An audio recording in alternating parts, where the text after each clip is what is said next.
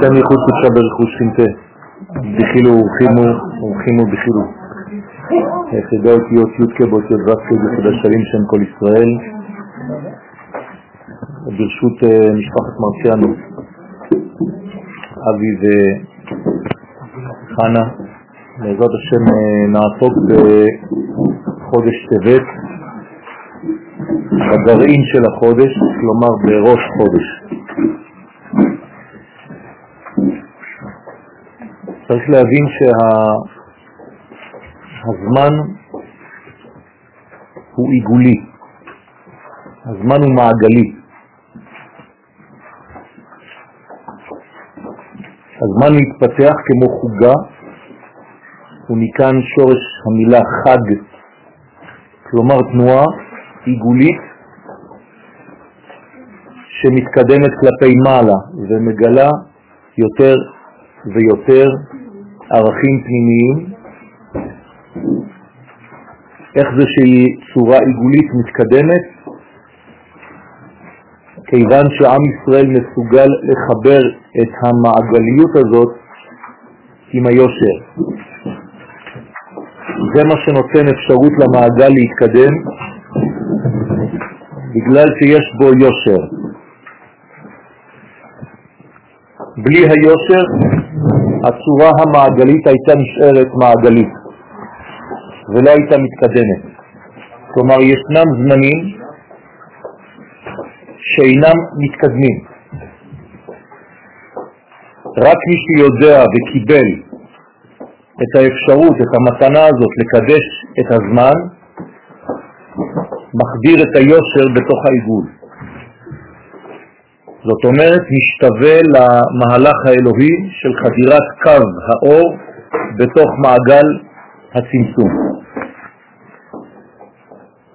זה נקרא לקדש את הזמן. מעבר לפשט של הדברים שצריך לעשות מן הזמן דבר עליון, המושג לקדש את הזמן פירושו להחדיר דבר שלא מן העולם הזה אל תוך מנגנון עולם הזה. הזמן הוא העולם הזה. הקו אינו מן העולם הזה. הקו הוא בעצם חדירת אור האין סוף ברוך הוא אל תוך מעגלי החיים, ועם ישראל ממונה על אותו תפקיד, להביא את הקו הזה, את התקווה שגנוזה במילה קו, אל תוך המציאות העולמית שהולכת ומתדרדרת בלי השיתוף הזה. זה אומר שאדם שלא יודע לשמור על הזמנים לא יכול להתחבר לאלוהות. כיוון שהזמנים נובעים מן השבת, שזה אבא של כל הזמנים, כי השבת אינו זמן, הוא יום, ויום זה לא זמן, יש ימים וזמנים, והשבת היא קדושה אלוהית, מכוח השבת אנחנו יכולים לקדש את הזמנים. מי שאינו קיבל את קדושת השבת, מי שלא קיבל את הקדושה הזאת, לא יכול גם הוא לקדש את הזמן. לכן שמירת השבת קודמת לשמירת המועדים. ואומרים לנו חכמים, מי שמחלל את המועדים כאילו חילל את השבת, זה אותו דבר. כלומר, חילול השבת או חילול המועדים, המושג הזה נובע מהחלל, מחלל הצמצום, כלומר נשאר בעולם עיגולי, מעגלי, שאין בו יושר. וזה משנה את כל צורת החיים, רבותיי, זה חז ושלום כמו גוף בלי נשמה. כי הגוף הוא מעגלי, הנשמה היא היושר. זה כמו עולם בלי אלוהות. זה כמו עולם בלי הוויה, חז ושלום. מתן תורה הוא בעצם חדירת היושר אל תוך העיגולים של עולמנו, ולכן היא ניתנה בשבת, כי רק השבת יכולה להביא את התוכן האינסופי אל תוך עולם מעגלי. כל מה שאני אומר כאן קשור באופן ברור ליוסף ולאחיו. יוסף הוא היושר, האחים נמצאים מסביב כמו בחלום של יוסף, וכיוון שיוסף הוא באמצע, הוא קרוב אל כל הצדדים באותו מרחק. כלומר הוא מסמל את האלוהות, הוא מסמל את קו היושר שחודר אל תוך חלל העיגולים. מי שלא מקבל את היושר הזה ורוצה להתעלם ממנו, עוד יותר זורק אותו לתוך הבור, כמובן שהיושר הזה לא יכול למות, כי הוא אלוהות. לכן איפה שהוא ילך, הוא יצמח מחדש. לכן איפה שלא תזרקו את יוסף, הוא צומח, כי הוא המלך. עד שתהיה הכרה של העיגולים באותו יושר מרכזי. וזה פרשת ויגש. אז המושג חג פירושו נע במעגל, מלשון חוגה. חגי ישראל מהווים תנועה עיגולית המחברת את מעגל הזמן אל היושר הפנימי והמרכזי המחיה אותו. אז בכל מעגל של זמן, ראש חודש זה גם חג, כי תנועה מעגלית, אנחנו חייבים למצוא את היושר. בלי זה אנחנו לא יכולים להתקדם במציאות שלנו, רבותיי, גם במציאות של כל אחד ואחד, בחיים שלו, הפרטיים, בעבודה, במה שהוא עושה בחיים שלו, בלימוד. אם התנועה שלו היא מעגלית והוא לא מצא את היושר שבתוך הלימוד, הוא ילך בעצם סחור סחור בלי להתקדם באמת. התוכן הפנימי של הלימוד הוא בעצם התורה העליונה, שנקראת תורת השם. יש תורת השם ויש תורתו. תורתו היא תורתנו, היא עיגולית. תורת השם היא יושר. בחנוכה אנחנו מזכירים שהיוונים לא רצו לבטל את לימוד התורה, אלא לשכחם מתורתך, כלומר מתורת השם, מהיושר, להשאיר את העולם הזה בעיגולים. כלומר, תתייחסו לתורה שלכם, בני ישראל, אנחנו מאפשרים לכם ללמוד תורה, אבל שתהיה עיגולית, שתהיה רק מהרובד הנמוך של העולם, שלא תהיה קשורה בשום פנים ואופן למשהו עליון. זה מה שיוסף בא לעשות במצרים. לכן בלי יוסף אין חיים. הפעם הראשונה שמופיעים, שהביטוי חיים מופיע, זה כשיוסף חוזר. אז יש לנו פרשה שלמה שנקראת ויפי. בלי יוסף הכל מת, כי זה חלל, חלל פירושו מת. חלל הצמצום זה גם פירושו מת. כלומר, הקדוש ברוך הוא הבורא אין טוב ברוך הוא ברא חלל, כלומר מוות, ריקנות. בלי חדירת היושר בתוך הריקנות הזאת, אין חיים. מי מחיה את העולמות? היושר שנכנס אל תוך עיגולי הצמצום. לכן מעצם יסודו אמור החיבור הזה לבטל כל סטייה נפשית. כמובן שאני משחק כאן במילים, מעצם יסודו אתם מבינים שמדובר גם ביסוד. היום מתקשר אליי אדם מאמין וביקש ממני מה הוא צריך לעשות. אז אמרתי לו תיקון היסוד. הבעיה שכשאתה אומר למישהו תיקון היסוד, מיד הוא חושב שזה עניינים של אה, בינו לבינה. זה מה שנשאר לנו בראש. כל הזמן אנחנו נופלים לפשט גם כשאנחנו לומדים סוד. אז אמרתי לו, לא, זה לא זה, אדוני, סליחה, כבוד הרב. היסוד הוא החיבור, הוא האפשרות להבין מה מחבר בין כל החלקים של המציאות. אם אתה לא תפסת את זה, אז זה לא יעזור לך לא להסתכל על מראות אסורים בלבד ולא ללכת סתם עם נשים. בוודאי, אבל זה דבר חיצוני. אתה אף פעם לא תרפא את המחלה בפנימיותה, בוא נגיד ככה. כדי לרפא את המחלה בתוכן, צריך להבין מה זה תיקון היסוד ומהו היסוד ומי הוא היסוד. והיסוד הוא כאמור מי שתופר, בין פורט בין תופר, יוסף. הוא תופר בין כל החלקים, בין כל חלקי הבד של החליפה הגדולה הזאת שנקראת עולם. ומי שלא מבין את זה, אז יש לו חלקים, יש לו את כל הבד, אבל הוא אף פעם לא יבנה מזה חליפה. החליפה היא יוספית. יוסף עושה חליפות, הוא נותן חליפות, כי הוא יודע שבחילופי הזמנים, אם אין לך תוכן, אתה הולך לאיבוד. לכן זה מבטל כל סטייה. החיבור שלנו אל יוסף.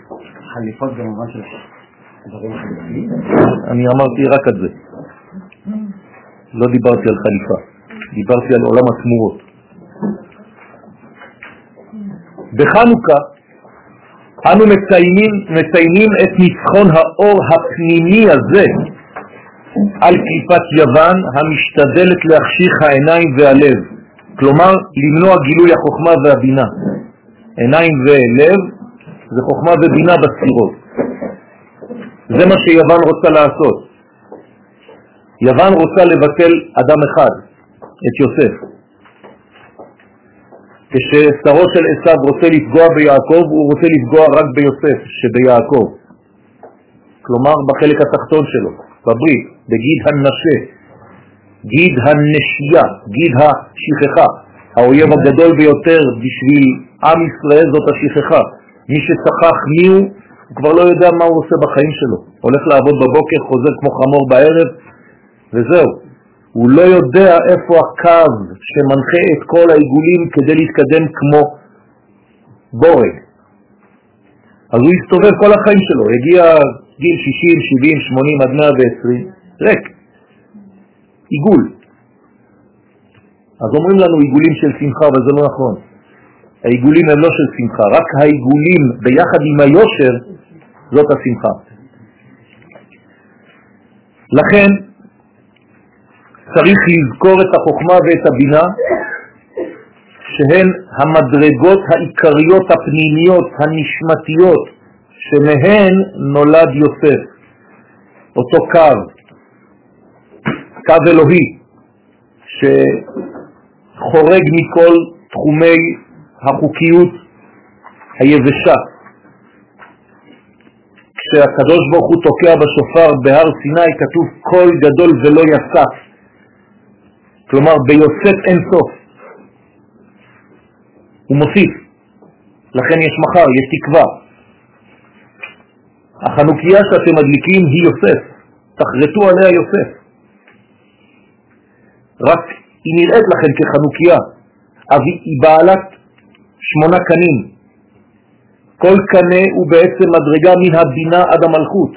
זה יוסף. יוסף הוא שמיני, זה הברית. וביום השמיני ימול בשר עורלתו. זה הכיוון שלנו לחיים. זה לחתוך את העיגול של הברית כדי לגלות את היושר שבפנים. בשם י' כו' מסמלת האות י' את החוכמה, והיא שורש וסיבה לכל עולם העשייה. כולם בחוכמה עשית. השם בחוכמה יסד ארץ. זאת אומרת שהאות י' היא בעצם הלשד הפנימי שחייב להיות בשורשו של היושר. לכן היושר חייב להתחיל באות י', לכן ישראל חייב להתחיל באות י'. י' כ' ו' כ' מתחיל בי', יוסף מתחיל בי', יהודה מתחיל בי'. זה חייב להיות, כי הכל בא מהחוכמה העליונה הזאת, שנקראת היש הראשון, שיצאה מהעין כדי לסוד את המלכות שנקראת ארץ. אנחנו צריכים להוריד את כל המדרגות האלה ולגלות אותן כאן בעולם הזה. לכן החדרת המושגים הקשורים לתרבות ירה, יוון בקרב עם ישראל, היושב על אדמתו, גלות מסוכנת מאוד. אנשים כבר יושבים פה, נמצאים בארץ ישראל, מדברים עברית, אבל מה חסר להם? היושר, הקו. הם מסתובבים בעיגולים. הולכים לעבוד בבוקר, חוזרים בערב, הולכים לבלות ומתבלים. היא סוד טומאת השמנים. כשאומרים לנו שהיוונים באו וטימאו את כל השמנים שבהיכל, מדובר על זה. מדובר על לטמא את השמונה, שמן זה שמונה, לטמא את היסוד, לטמא את הקו. זה לא שהם טימאו חומר שנקרא שמן, זה בפשט. הם טימאו, הם ניסו לטמא, לאטום. מה זה לטמא? למנוע שזה יתגלה, זה נקרא אטימות. את מה? את היסוד הפנימי. כלומר, השאירו את העורלה ולא חתכו. אנחנו, עם ישראל, צריכים לפתוח את העורלה הזאת, כדי לאפשר לתוכן הפנימי לזרום בחיים. זה מה שעושה היוון. אז תוסיפו ליוון רק את הצדיק, זה הופך להיות ציון. אין הרבה מה לעשות. כלומר, הציונות היא האויב הגדול ביותר של יוון. הניסיון לטשטש בין החוכמה האלוהית של התרבות, של התורה, לבין החוכמה האנושית של התרבות של הפילוסופיה היוונית, מתבטא בפריצת גבול החיל, החיל, המבדיל בין ישראל לבין הדתות. ישראל זה לא דת. ביקשו ממני לעשות תוכנית ברדיו. אמרתי להם, מה העניין של התוכנית? אמרו לי, שלושה דתות, שלוש דתות. היהדות, הנצרות והאסלאם. אתה מוכן להיות בפורום? אמרתי להם, אני רואה רק שתי דתות. היהדות זה לא דת. גם לא חוקים. היהדות זה גם לא צורת חיים. אתם רואים כמה קשה זה. היהדות היא אלוהות שמתגלה בעולם דרך עם שיושב בארצו. זה לא החוקים שעושים אותי מי שאני, זה בגלל שאני אני שאני מצווה בחוקים האלה.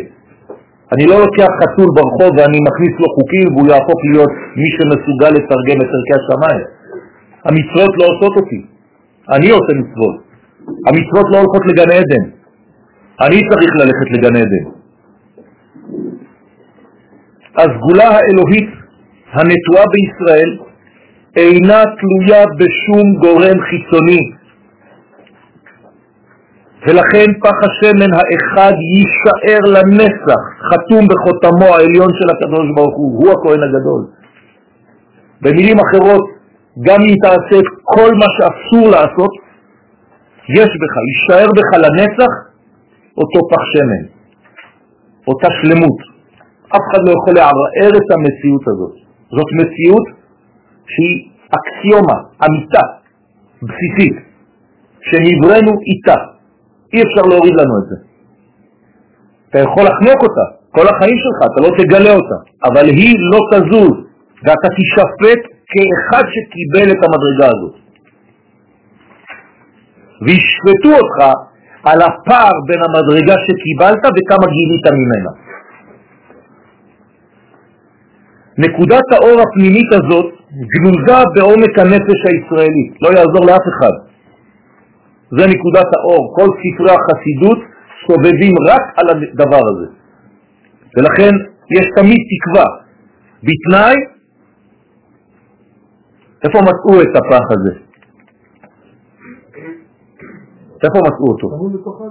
איפה אבל? איפה? באיזה מקום של בית המקדש? בקודש הקודשים.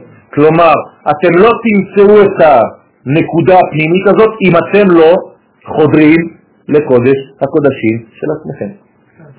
תחפשו אותה בחוץ, לא תמצאו. כי אי אפשר למצוא אותה בחוץ, היא לא בחוץ, היא בפנים. מי שלא חודר פנימה לא ימצא אותה, הוא יסתובב סחור סחור במעגליות וימות מתעייה בתו. ארבעים שנה עקוד ודור, ואומר עם טועה לבב הם. למה? כי אין כניסה פנימה. כשאתה נכנס פנימה, זהו. וכל הזעזועים הקשורים לעולם, לעולם התמורות, לעולם לא יערערו את צביונה של אותה נקודה פנימית. רבותיי, חנוכה זה לא להדליק ולאכול סופגניות. זה האקט החיצוני של הדבר הפנימי. מה אנחנו עושים בחנוכה? מישהו עובד על עצמו כאן במשך השבוע הזה, לדעת איפה אני נמצא, באיזו ספירה ואיך אני צריך למלא וליישם אותה בחיים? זה חנוכה. זה העניין של חנוכה. רבותיי, זה לא סתם שמונה ימים שעוברים, עוד מעט נגמר. כמו כל החגים, זה הפך להיות פולחן, כי הכל חיצוני. אתה בא מדליק את החנוכיה כאילו עשית טובה לאיזה הקדוש ברוך הוא ישים לך וי. ומי אתה הולך לטלוויזיה. מה אתה עושה? יום שבת אתה נכנס לבית, לא יודע מה זה שולחן שבת, מי הטלוויזיה, שטויות. מה אתה עושה? הצביון הזה נמצא בפנים. התוך הישראלי יישאר לנצח נאמן למקורו בקדושה ובטהרה. ושום יווני לא יכול לתפוס את הדבר הזה. גם אם הוא יחפש, הוא לא ימצא כי זה לא ה-level שלו, זה לא הקומה שלו. היווני מחפש כאן, אותה נקודה היא פנימית עליונה. אבל אתה שהיא שייכת לך, אתה צריך לעלות כדי לחפש אותה בפנים, ואז להדליק ממנה את כל החיים שלך בחזרה. כל מה שקבוי. מה שעלינו לעשות בפועל הוא לחדור אל תוך קודש הקודשים של עצמנו ולמצוא את הניצוץ הנצחי הזה כדי להדליק ממנו מחדש את כל פינות חיינו. לא תעשו את זה, אתם סתם מבזבזים זמן, בסופו של דבר כולנו נעשה את זה. ונחזור כמה גלגולים אפילו, בשביל בסופו של דבר לעשות את זה. חבל על הזמן. המנורה בבית המקדש היא הביטוי המוחשי ביותר לאותה אורה נצחית הגנוזה בישראל. אומרת הגמרא עדות, מה זה עד? מלשון עד, זה תמיד. לכל באי עולם, לא רק לאנשים, לכל באי עולם, אפילו יתוש, שהשכינה שורה בישראל. לכן המנורה אצלנו, כשגונבים מאיתנו את המנורה בגשר של טיטוס, שחרוט שם, המנורה של בית המקדש, מה גנבו מאיתנו? את היכולת להיות מוליך. הם חשבו שבגנבת המנורה הם יהפכו להיות המוליך של האור. לא היה ולא יהיה. שטויות במי. המנורה היא רק סימבול של הדבר הזה, אבל זה אנחנו, גם בלי מנורה, גם בלי חנוכיה. אני צריך להדליק בעצמי שמונה נקודות בתוך הנפש הפנימית שלי. אני מתחיל להדליק את העולם הבא כדי שהעולם הבא יזרום לעולם הזה. אז הנר הראשון הוא עולם הבא, הוא בכלל לא פה. זה בינה. הנר השני מתחיל להיות חסד, השלישי גבורה, הרביעית חס... אה, אה, תפארת, החמישית נצח. הערב. הוד, יסוד ומלכות. זה הבניין עד שבזאת חנוכה בלילה האחרון, יום שלישי בלילה, כשנדליק את הנר השמיני, כל יום רביעי אפשר לבקש מה שרוצים מהקדוש ברוך הוא, בתנאי שאתה באמת מרגיש שאתה בתוך, ועונים לך מהשמיים. אין דבר כזה שהקדוש ברוך הוא לא עונה, זה לא איזה מלך שיושב ואתה אומר לו משהו, אומר לך בוא אני אראה נבדוק. אין דבר כזה. ברגע שאתה מבקש ואתה אמיתי, התשובה היא בפנים השאלה כבר. תשובה קדמה לעולם, תשובה קדמה לשאלה. כלומר, מי שמונע מאיתנו להיות מאושרים זה רק אנחנו. אל תסתכלו על אף אחד. האשמים זה אנחנו. כל אחד יסתכל על המראה של עצמו בבוקר ויגיד, הנה, האויב הכי גדול של עצמי זה אני. כשהאיכות זו מופיעה, היא משפיעה על הערכים הכמותיים. כלומר, האיכות אחר כך שולטת על הכמות. היום הכל כמות. זה לא נכון. אדם שיש לו ברכה עם אלף שקל, הוא עושה מה שאדם בלי ברכה לא יכול לעשות עם מאה אלף שקל. רק הברכה, אם יש ברכה בתוך מה שאתה עושה ולא חשוב באיזה תחום. אני יכול לשתות כוס אחת של מים, אבל עם כל הכוונות, הכוס הזה הזאת תרפא לי את כל המחלות שיש לי בפנים. ואחד ישתה כל היום, כמו שאומרים הרופאים, רק תשתה, תשתה, תשתה, זה שטויות. אתה יכול לשתות כמו בור, לא יעזור לך כלום. תשתה קצת, עם כוונה של מה שקורה כשהמים חודרים לגוף, אתה מבריא. האיכות שולטת על הכמות, ואז אור החוכמה חוצה את כל גבולות הטבע, כדי להאיר במשך נצח בסוד שמונת הימים. מה זה שהאור האיר שמונה ימים? זה אומר שהאור הזה האיר לנצח, שמונה זה מעבר לזמן, הזמן זה שבע. אף אחד לא יכול להגיע לשמונה. פרעה חולם רק על שבע פרות, הוא לא יכול לחלום על שמונה פרות. אם הוא חולם על שמונה פרות, פרעה הפך להיות ישראל. אתם מבינים? יוסף הוא מביא לחלום של פרעה את הרובד השמיני. זה נקרא לתפור, פותר, את החלום למציאות. הוא מלחין. זה נקרא חלום, זה הלחמה. של המציאות השמינית אל תוך המציאות של השבע, של הטבע. אז צריך להפסיק, אנחנו עם ישראל רבותיי, עם ישראל הוא בא מהעולם השמיני, מעבר לנהר, ואנחנו חיים כמו עולם של שבע, אנחנו לא מבינים כלום. בית המקדש זה כניסה לעולם השמיני שלנו, יצאנו מבית המקדש, נמצאנו בגלות, הגלות היא שבע, היא טבע, אי אפשר לעשות כלום, זה מעגלי, זה עיגול. אין התחלה, אין סוף, אתה לא יודע לאן ללכת בכלל. הכיוון זה רק מהשמונה. כמו טבעת ואצבע. גם הניצחון הצבאי של ישראל קשור במהותו לחיבור שלנו אל ערכי הנצח. כל חייל צה"ל צריך להבין שהוא שליח של האומה, שהאומה היא שליחה של הבורא ושזה מהשמונה ומעלה, אין סוף. אז אנחנו מנצחים הכל, נצח מלשון ניצחון, זה אותו דבר. כלומר, שום גבול לא יכול לשלוט עליי. רבותיי, אני אמרתי את זה ואני חוזר, וזה נראה היום בדיחה, אבל אתם תראו שהעולם הולך ומתקיים ומתקדם לזה. עצם העובדה שאנחנו מתים עכשיו, זה אומר שאנחנו חלשים, שאנחנו עדיין חיים בטבע, בשבע. אנחנו אמורים לא למות. ולאט לאט אנחנו נדחה את המוות, עד שבילה המוות לנצח. הנצח יבלע את המוות, לא יהיה יותר. ומחה שם דמעה מעל כל פנים, לא תבכו יותר, לא נבכה יותר. למה? כי כל זה חרפה, וחרפת עמו יסיר. עצם זה שמתים זו חרפה, זו בושה. זה אומר שחז ושלום יש כוח שהוא יותר חזק מהקדוש ברוך הוא חז ושלום. כי הרי הוא החיים, אז אם המוות מנצח, אז המוות יותר חזק מהקדוש ברוך הוא, אז למה לא נעבוד את המוות? למה אני עובד את השם? אתם מבינים? יש כאן סתירה? זה נקרא חילול השם. הכי גדולה שיש. כשמישהו מת, הוא מחלל את השם. ולכן מיד כולם מתעשים כדי לומר קידוש, קדיש, לקדש את השם. בזכות זה קרסה מערכת הקליפה והשאירה חותם של ניצחון של האור על החושך, לאורך כל ההיסטוריה של עם ישראל. זה מה שאנחנו אומרים, בימים ההם, בזמן הזה, זה לא שיר. תקשיבו למה שאתם אומרים, שהמנגינה לא תתפוס לכם את המקום המרכזי, חד ושלום, כמו שזה קורה הרבה בפולחנים. העיקר המנגינות. כן? אתה מוציא איזה קול מעולם אחר שלא קשור בכלל למציאות ואתה חושב שאתה כבר באיזה קדושה.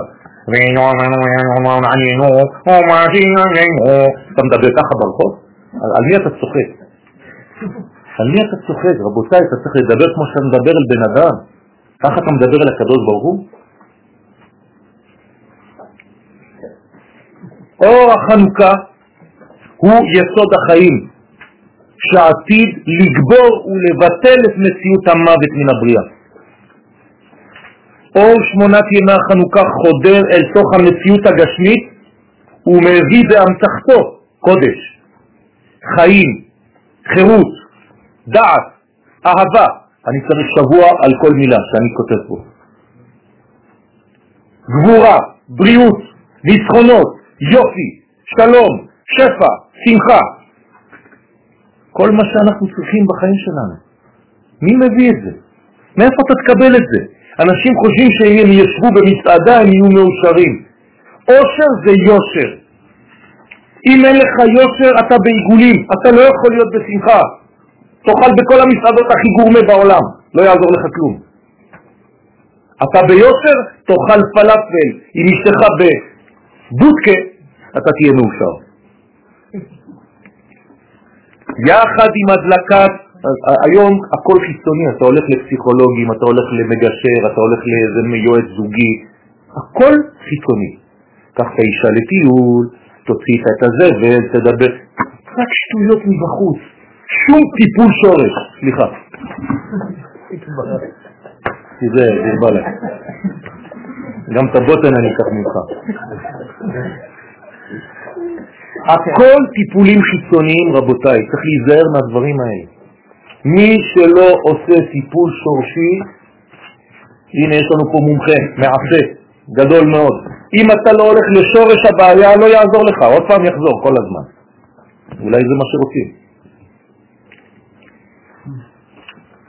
יחד עם הדלקת שני הנרות האחרונים, המיוחסים לשתי הספירות האחרונות, יסוד ומלכות, מתחיל גם ראש חודש טבת. הנה החודש. זה הציר המתרגם את ערכי השמיים למציאות מוחשית בעולם הזה. יומיים ראש חודש, אנחנו ביסוד ומלכות, בנרות. זה אומר שבעצם ראש חודש טבת הוא בא לחבר את היסוד, יוסף הצדיק, עם המלכות, לא עם כל מה שמעליו. כל מה שמעליו כבר בתוכו. היסוד אין לו שום דבר מעצמו, הוא מוליך, הוא צינור, גם הוא נקרא עני. כמו שהיא נקראת דלה וענייה, גם היסוד נקרא עני. לכן הוא כבר מלקט את הכל, ולא יכול יוסף להתאפק על כל הניצבים עליו. כל הספירות שמעליו כבר לא יכול. אז הוא חייב להתפרק ולגלות. אני יוסף, אתם מכרתם אותי. אתם מכרתם את הנשמה שלכם, חז ושלום, זרקתם אותה לבור, זרקתם אותה לאכילה של עקרבים, של נחשים. אתם יודעים מה זה אומר? זה כאב, בשביל איזה סכום? נעליים, 20 שקל. בושה וחרפה, בשביל זה מכרת את הנשמה שלך בשביל נעליים? לא, רק שאתה ננעל, אתה גם לא יכול לחיות. בשלב זה מתחילה תקופת השובבים. גם זה. מה זה השובבים? תיקון היסוד, שוב פעם, מה זה תיקון היסוד? פעם הייתי בישיבה, אנחנו שומעים אמבולנסים. איזה משוגע אחד חתך לעצמו את היסוד, אמר זהו, אני עכשיו מתוקן. חולה רוח, אתם מבינים שהכל חיצוניות זה יכול להביא אותך לשטויות במי? תבין מה זה יסוד, יסוד זה מה החיבור שלי עם אבי, מה החיבור שלי איתו, מה החיבור שלי איתו, מה החיבור שלי איתה, מה החיבור שלי עם החברים, מה אני עושה במקום הזה, מה אני עושה בבית הזה, מה אני עושה בארץ הזאת, מה אני עושה עם העם הזה, מה אני עושה בזמן הזה. זה נקרא יסוד, רבותיי. זה לראות הכל וכל הפרטים באותו זמן. זה תיקון היסוד האמיתי. מי חי ככה?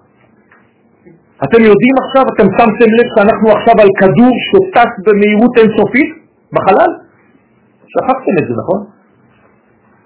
אסור לשכוח את זה. כל רגע צריך לחשוב על הגודל הגדול הזה ועל הקטן שאתה נמצא בו פה.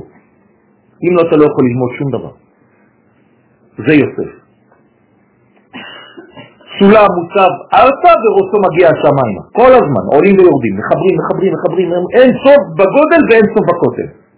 אז על מי הוא חלם יעקב? על יוסף. יוסף הוא הסולם. סולם יעקב זה יוסף. בשלב זה מתחילה תקופת השובבים, שתימשך עד סוף חודש שבט. ראש חודש טבת כולל אפוא את מכלול הכוחות הגנוזים בכל ימי תיקון היסוד. ועכשיו, כל מה שאמרתי לכם עכשיו, הראייה הגלובלית הזאת ובתוכה כל הפרטיות, זה עכשיו. צריך לשים לב לזה, רבותיי, להיות מאוד לארג' ואקסטרה שמאל. באותו זמן. זה דבר אלוהי, כן? להיות מה רבו, מה גדלו מעשיך ומה קטנו מעשיך השם. אנחנו אלוהים בעולם הזה, רבותיי, ככה זה, אנחנו, בשביל זה באנו לפה, לא לפחות מזה. לא באנו כדי להרוויח עוד כסף, לקנות עוד זה, ולקנות עוד מכונית, ולקנות עוד שנתיים. זה רק מתלווה לזה, כדי שנרגיש טוב. באנו לחיות אלוהות בעולם הזה, להביא אלוהות, להזרים אלוהות. הוויה. לכן זה חלום. חלום זה שלוש הוויות. שלוש פעמים י' כו' זה להלחים את המציאות האינסופית לעולם הזה. זהו ניצחונו של הקודש על האויב הנקרא אל זר. כי אל זר זה כל מה שזר לבורא, פשוט מאוד. לצורך העניין, אם אני עושה את הדברים בשביל עצמי, זה כבר עבודה זרה. גם אם עכשיו אני נותן לכם שיעור תורה, ואני חושב על עצמי, וואו, איזה כבוד, איזה שיעור וזה, זה עבודה זרה. אני צריך לעבוד כל רגע את האינסוף ברוך הוא שמתלבש ואני, יש לי רק מגמה אחת, להביא אותו לפה. לכן אתה לא צריך לפחד משום דבר. תגיד מה שיש לך לומר. ראש חודש טבת נעוץ בנר השישי של חנוכה. במשך כל התקופה הנפתחת בפנינו, עסוקים אנו בעניין הגלות והגאולה ממצרים.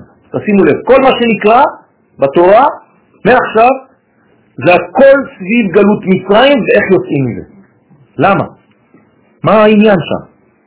המגמה היא לשחרר את הניצוץ האלוהי שנפל בשביה. מי יש במצרים? מי נמצא שם? לא סתם יהודים, לא סתם בני ישראל.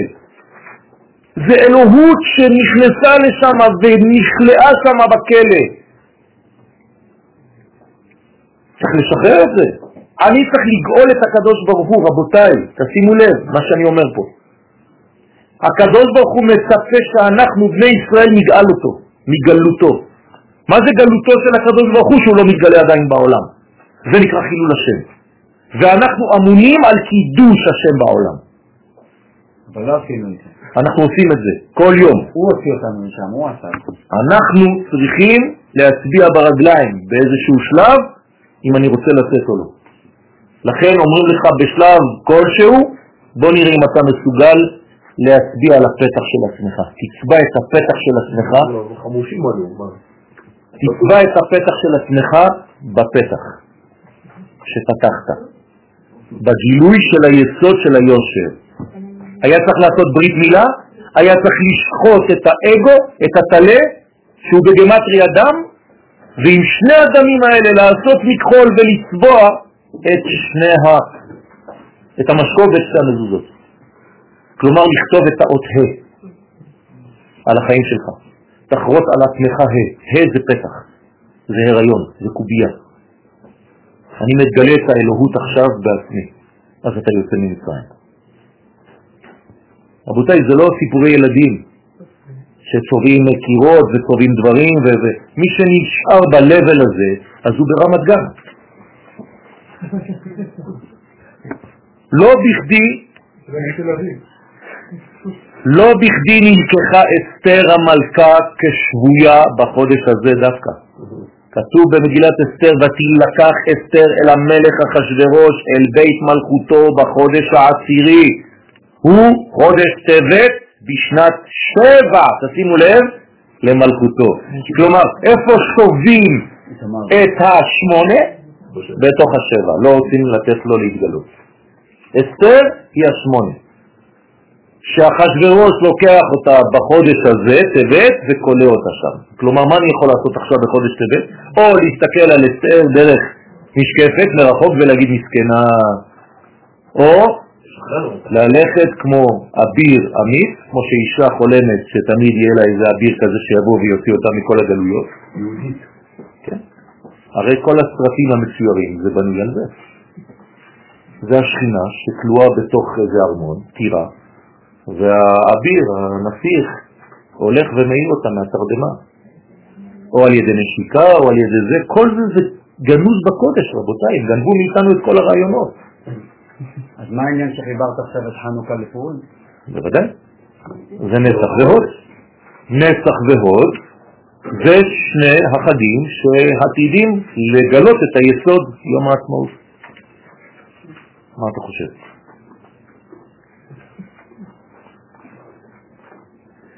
זמן ששהותה בארמונו של המלך, חמש שנים נשארה שם, שזה כללות, אני בלי להיכנס עכשיו לקבלה, אבל זה כללות כל מה שנמצא ביסוד. הייתה הכנה לליקוט כל הניצוצות השייכים לישראל שיש לגאול מן הקליפה. בשביל זה אנחנו פה, רבותיי, ירדנו לעולם הזה כדי לעשות בירורים. וכל מה שאתה מברר אתה שם בתיק קטן. אתם יודעים שיש סגולה שאם אתם עושים מטבע של כסף ברחוב, אל תשתמשו בה. תיקחו אותה ותשימו אותה בתיק מיוחד, רק לזה. זה הבירורים שאתה עושה בחיים שלך. צירוף השם המופיע בחודש טבת הוא כזה, ה' י' ה' ו'. כלומר, במקום י' כ' ו' כ', ה' י' ה' ו'. שם זה יוצא מן הפסוק בתהילים, ל"ד, גדלו לאדוני איתי ונרוממה שמו יחדיו. שמעתם פעם את הפסוק הזה? כן, שמענו, דרך אגב. נכון, אבל תקשיבו מה כתוב פה. גדלו לאדוני איתי ונרוממה שמו רק יחדיו, אם אתה לא יחדיו לא יעזור לך כלום, לבד לא תצליח לעשות שום עבודה. מי שלא קושר את עצמו לכלל ישראל לא יעשה שום דבר. הסימן כאן ברור למדי, כדי להגדיל את שם השם ולרוממו, עלינו להיות יחדיו. הכוח האחדותי לבדו מסוגל לסלק את כל המכשולים העומדים בדרך להשלמת הגאולה. אז תצאו מכל המחלוקות השטותיות האלה של איזה שיטה הוא והוא ברסלב והוא חבדניק ואיזה קוקיק וזה זה. הרי אני לא יכול בלי חבדניק, אני חייב, כי אין לי את כל התורה. והוא לא יכול בלעדיי, כי גם לו לא אין את כל התורה. והברסלבר לא יכול בלעדיי, כי מה שאני לומד הוא לא מסוגל ללמוד. ואני אין לי את מה שיש לו, כי מה שהוא יודע, אני לא יודע. אנחנו משלימים אחד את השני. זה איברים איברים בתוך גוף אחד. אנחנו חייבים להיות שונים. מזל שהבוהן אין לי חמישה כאלה. מה הייתי עושה עם חמישה בוהנים? חמש בוהנים ביד אחת, על האיסטר. אז כל אחד יש לו את התכונה שלו, את הפונקציה שלו. בכנסת? הכל, הכל. זה, זה נקרא תלמידי חכמים מרבים השלמה, מרבים שלום, משלימים זה את זה. ולמרות הצירוף ההפוך של החודש, הוא עדיין נקרא על שם הטוב, טבת. הרי צירוף הפוך זה מורה על מה? על מידת הדין. אתם יודעים שאת החודש הזה גנב לנו עשיו. עשיו גנב את זה מיעקב, שלושה חודשים הוא גנב, תמוז, אב וטבת. מה זה גנב? מה יכול לגנוב? זמן? כן, אפשר לגנוב זמן, אפשר לגנוב את התוכן הפנימי של הזמן, את האנרגיה של הזמן. אני אגיד לכם עוד חידוש, יש לכם חודש עכשיו, מעכשיו, ואני מתפלל שלא יגנבו לכם את החודש הזה. אתם מבינים מה, מה אני אומר? כי הזמן עובר. יכול להיות שעוד חודש ניפגש בבית אחר, בראש חודש שבט, ונגיד, נו, גנבו לך את החודש שעבר? חס ושלום, שלא יגנבו. לא, אני לא מדבר על הזמן שעובר, אני מדבר אם לא ניצלת את הזמן הזה ולגלות את התוכן הפנימי שיש בו. אז באמת זה נקרא שגנבו לך את הזמן. כמה זמן גנבו לי? אתה מבין כמה זה כאב? עצם זה שאתה מרגיש את הכאב הזה, עכשיו אתה עושה תשובה שלמה. כך אומר הרב קוק. ההרגשה שעכשיו הרגשת זה נקרא תשובה. אתה נקי, עכשיו נקית. אותו דבר, אותו דבר. זו הזמנה, מזמינים אותנו. כשאומרים לך החודש הזה טבת, כלומר סטים. הזמנה למה? לגילוי האור הגנוז בחושך. הנה, אנחנו עושים, עושים חינוך בחנוכה, מתחנכים לגלות אור בתוך החושך. באנו חושך לגרש. איך? בידינו אור ואש. תאמינו לי, מי שכתב את השירים הזה ידע מה, מה, מה, הוא רוצה לומר. זה בידינו אתה אומר. כן, זה בידיים שלי. הקדוש ברוך הוא כבר נתן לי את זה. הוא בנה אותנו, ברא אותנו עם הסגולה הזאת, עם המסוגלות הזאת. אנחנו פשוט לא משתמשים בזה. מצב היעדר האור מעורר בישראל את הגעגועים לחידוש המלכות העליונה בעולם. למה יש חודשים בלי אור? כדי שתתגעגע. ומי שלא מתגעגע כשחשוך, כשהוא לא נוגע, מה זה להתגעגע? רצון לגעת. גע, גע. כשאני לא נוגע, אני רוצה לגעת. אבל כשאתה לא נוגע ואתה לא מתגעגע לגעת, אתה פשוט חולה. לכן הקדוש ברוך הוא יודע שלפעמים זה אובר, יש יותר מדי אור. אז מה הוא עושה? הוא נעלם. הוא רוצה לראות מי מתגעגע. למי יש את הרצון, וואו, חסר לי, אין חג, אין כלום, אני מרגיש בחושך, מה אני עושה עכשיו? אתה יודע מה אתה עושה עכשיו? תגנוב מהמנורה של החנוכיה, כל יום תגנוב שמן בכיסים. אל תבוא בפשט, כן? אשתך תהרוג אותי. תגנוב נרות בכיסים, כל יום תגנוב אור. אחרי חנוכה אתה צריך להיות, אני אבוא לבדוק אותך במוסך, אני צריך לראות אם יש לך שמונה. שמונה, שמונה. כן. אם לא, אתה סתם תהיה מוסך. אתה יודע מה זה מוסך בערבית? מלוכלך. אז חבל. נכון. הגעגוע לחידוש האורה מתחזק דווקא באווירת החושך. בתנאי שאתה עושה עבודה. לא חשוך, אז הולכים לישון. לא, כשחשוך הולכים ללקט אור, כמו שעשו במצרים. מתי לקטו אור? בחושך, במכת חושך. הלכו כל אחת מהשכנה שלה, אמרה לה תביא עכשיו. זה היה מכת חושך, נכון? למה? כי לכל בני ישראל, מי שנשאר בני ישראל היה אור במושבותם. למרות שיש חושך ואפלה מסביב. אתה אף פעם לא יכול להיות בחושך. יהודי ישראל אף פעם לא הולך בחושך. גם אם הוא בחושך, אדוני אור לי. אנחנו אומרים את זה בכל ההבדלות, אבל שוב פעם, זה נהיה סתם שיר, נכון? כוס ישועות אסע, רק לשיר, כן. איזה כוס ישועות אסע, מישהו חשב על המילים האלה? איזה כוס ישועות, פעם נתת כוס ישועות? באמת, תעשו טובה, תחשבו פעם על מה שאתם אומרים. אתה תפסיק בכלל באמצע הקידוש. כדי לחשוב מה אני אומר פה. מה, כבר 60 שנה אני אומר אותם מילים ואני לא יודע מה אני אומר.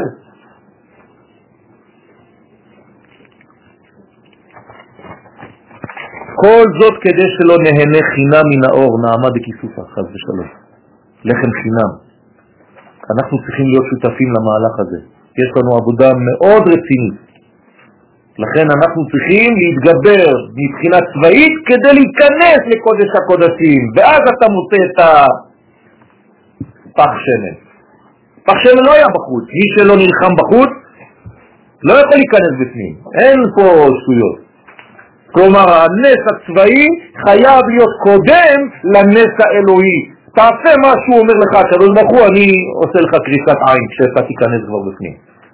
אל תמתין שזה ייפול לך מהשמיים. התגברותנו על המשברים בדרכנו הגאולית מעמידה אותנו כשותפים מלאים למעשה בראשית ומחזקת, כן, כתבתי את זה הבוקר, תסלחו על כל הטעויות, אני מתקן את זה, ומחזקת בקרבנו את תחושת השמחה. אתה רוצה להיות שמח? אנחנו רוצים כולם להיות שמח, מאושרים, עם המילוי הזה, הרמוניה, כן? אנשים חיים מסכנים כל הזמן בעצבות כזאת, הכל, הכל הולך לאיבוד, לא נשאר כלום בכלום, בשום תוכן. בשביל מה? הקדוש ברוך הוא רוצה שנהנה, להנות בהם בני אדם. גם פירות הוא עשה לנו בצבעים כדי שיהיה לנו כיף. ואנחנו כל הזמן עם פרצוף של תשעה באב. למה? אנחנו לא יודעים לא יודעים, זה נקרא כפיות טובה. מזל החודש גדי, והוא נברא על ידי האות עין. כלומר, כשאתה מסתכל טוב בעין שלך, אתה מדלג, כמו הגדי. ראית את הגדי איך הוא קופץ? טק, טק, טק, טק, טק. אם אתה לא תופס גדי, הוא משגע אותך. אתה חייב לעצור אותו. איך אתה עוצר את הגדי? אתה צריך לתפוס את כל האנרגיה שיש בפנים. כי גדי בגמטריה זה טוב, זה 17, רק צריך לעצור אותו. אם לא, אתה לא תראה שום דבר מהטוב הזה. זה כמו טבת, או שאתה טוב או שגונבים לך את החודש. על ידי מה? עין. כלומר, את הגדי אפשר לתפוס בעין טובה. לתיקון העיניים? בוודאי. מה זה תיקון העיניים? שוב פעם, זה לא רק תיקון לא להסתכל על דברים אסורים בקטע הזה. זה פשוט לראות את כל המציאות בעין טובה. תפסיקו להתלונן כל רגע על הכל. וקשור לעבודה בזריזות. אז הגדי הזה זה טוב, יש לו את התכונה הזאת להיות זריז. לכוח הדילוג מעולם של כאוס לעולם מלא באור. אז יש לו גם בעיה לגדי הזה, פעם הוא שמח, פעם הוא בוכה. תוך שנייה. אז אתה צריך לעשות שהוא יהיה כל הזמן שיעבור מהכאוס לבניין הטוב. כוכב החודש, שבתאי. הכוכב הכי קשה. שבתאי זה שבת. זה הכוכב הכי קשה. ואם אתה יודע להפוך אותו לאור, זה הופך להיות שבת. כוכב החודש שבתאי, והוא נברא על ידי האות ב', תשימו לב, ב' שבתאי, עין גדי, עין ב', חסד, שם אב. זאת אומרת, החודש הזה יש לו שליטה של שם אב, שם אב בקבלה פירושו חסד שמתפשט בעולם, אבל הוא גנוז, לא רואים אותו. רק מי שיעשה מאמץ, ידלה אותו. כוכב שבתאי מבליט את תכונת הכעס והתסכול, אמרתי לכם, חודש קשה מאוד של כעסים ותסכולים. אז מה צריך לעשות כדי לא להיכנס לכעס הזה? צריך להפוך את זה. התקפיה והתחפה. החודש מיוחס לשורה הראשונה של אנה בכוח גדולת ימיניך תתיר צהורה. תקשיבו מה כתוב פה, גם את זה אומרים ככה. אנה בכוח גדולת ימיניך, הגדולה של החסדים, כן? הימין זה חסד, הגדולה, אתה יכול להתיר את כל הצרות, תתיר צרורה. אתם מבינים איזה כוח, איזה יופי יש בזה, זה, לא נכנסתי בכלל לעומק, סתם פירוש המילים. החסד הרמוז בצירוף עין ב' נמצא עמוק בחודש טבת, אלא שכוח האהבה הזה נגנב מישראל על ידי עשיו הרשע, יחד עם כל מה שכלול בשני החודשים תמוז ואב. אז צריך להחזיר לעצמנו את זה, רבותיי, אי אפשר לתת לעשיו לגנוב מאיתנו את הכוחות שלנו. גונבים לנו הכל. תלוי בהיסטוריה. פעם גונבים לנו שיניים, פעם גונבים לנו נעליים, פעם גונבים לנו שערות, פעם עושים סבון עם השומן שלנו. מספיק כבר. איפה האומץ שלנו? לכן הגאולה צריכה לבוא באומץ, בגבורה לאומית. יש להביא שכשם שקיים המושג התחלת בגאולה, מופיע בגמרא חמש פעמים המושג הזה, ונלקח על ידי מי? חפש חיים. כך קיים גם המושג התחלת בפורענותה. את זה לעומת זה. כלומר, מתי התחילה הפורענות של כל הגלויות, של כל החורבנות? בחודש הזה, חז ושלום. והוזכר בפוסקים בהקשר לעשרה בטבת. בעשירי בטבת צריך לצום, עוד עשרה ימים יש יום צום. על מה? על ההתחלה, על השורש של כל חורבן בית המקדש שיהיה בתשעה באב. בי"ז בתמוז ותשעה באב. כלומר, אם אני לא רוצה לצום השנה, ואני לא רוצה, ממש לא רוצה כבר, נמאס לי כבר לצום בתשעה באב ובעשירי בטבת. אנשים חושבים שזה דתיות. שמים. לא, קדוש ברוך הוא אומר לך תפסיק לצום, אני רק רוצה שתפסיק לצום. אבל תעשה משהו כדי להפסיק לצום. לא, יש אנשים שמתאמצים שזה יהיה צום וכיף כזה בבכי. משקיע בזה. כן, עוד שנה, בעזרת השם גם שנה הבאה נצום ונזכה. מה זה הדבר הזה? בוודאי, בוודאי העולם הזה מושך לעצבות. בגלל זה צריך לעשות מאמץ כדי להיות בשמחה. אז, זה, אז יפה, תהפוך את זה לבכי של שמחה. והוזכר בפוסקים בהקשר לעשרה בטבת שהוא התאריך הראשון בסדרת התעניות המיוחסות לחורבן הבית. אז מה אני רוצה? אם אני רוצה, אמרתי לכם מקודם, טיפול שורש, טיפול שורש איפה זה? עכשיו בחודש הזה. עשירי בטבת זה התחלת התורנות, אז איפה זה? בראש חודש טבת, כי עשירי אין לו משהו חדש ממה שיש בראש חודש. ראש חודש כולל הכל. אז עכשיו יש לי, עכשיו אני מדבר איתכם, וזה שורש חורבן בית המקדש, או שורש של הבניין. אני עכשיו מחליט. איזה כיף. זה כמו יום הולדת. מה עושים ביום הולדת? עוגה ומזמינים חברים? הולכים לשתות קפה ואיזה בשר אצל מישהו? שטויות, שטויות, יום ראש. הזמן שנולדת בו זה פשוט מחזירים אותך לשורש ואומרים לך עכשיו או שתגדל עקום כמו שגדלת עד עכשיו או שאתה יכול ליישר את העץ. אתה עכשיו בשורש. אז עכשיו זה השורש או של החורבן או של הבניין. מה? נכון. אז המזל גובר, אז עכשיו גם המזל גובר של החודש ושל כל הבניין הזה. אז מה תעשה היום כדי לא לחזור באיזה שעה? אז אני מחליט עכשיו, עכשיו אני מחליט, שבעזרת השם אני הולך להיות יותר אמיץ, יותר שמח, יותר בעין טובה, יותר לראות את החברים שלי. מה גרם לחורבן?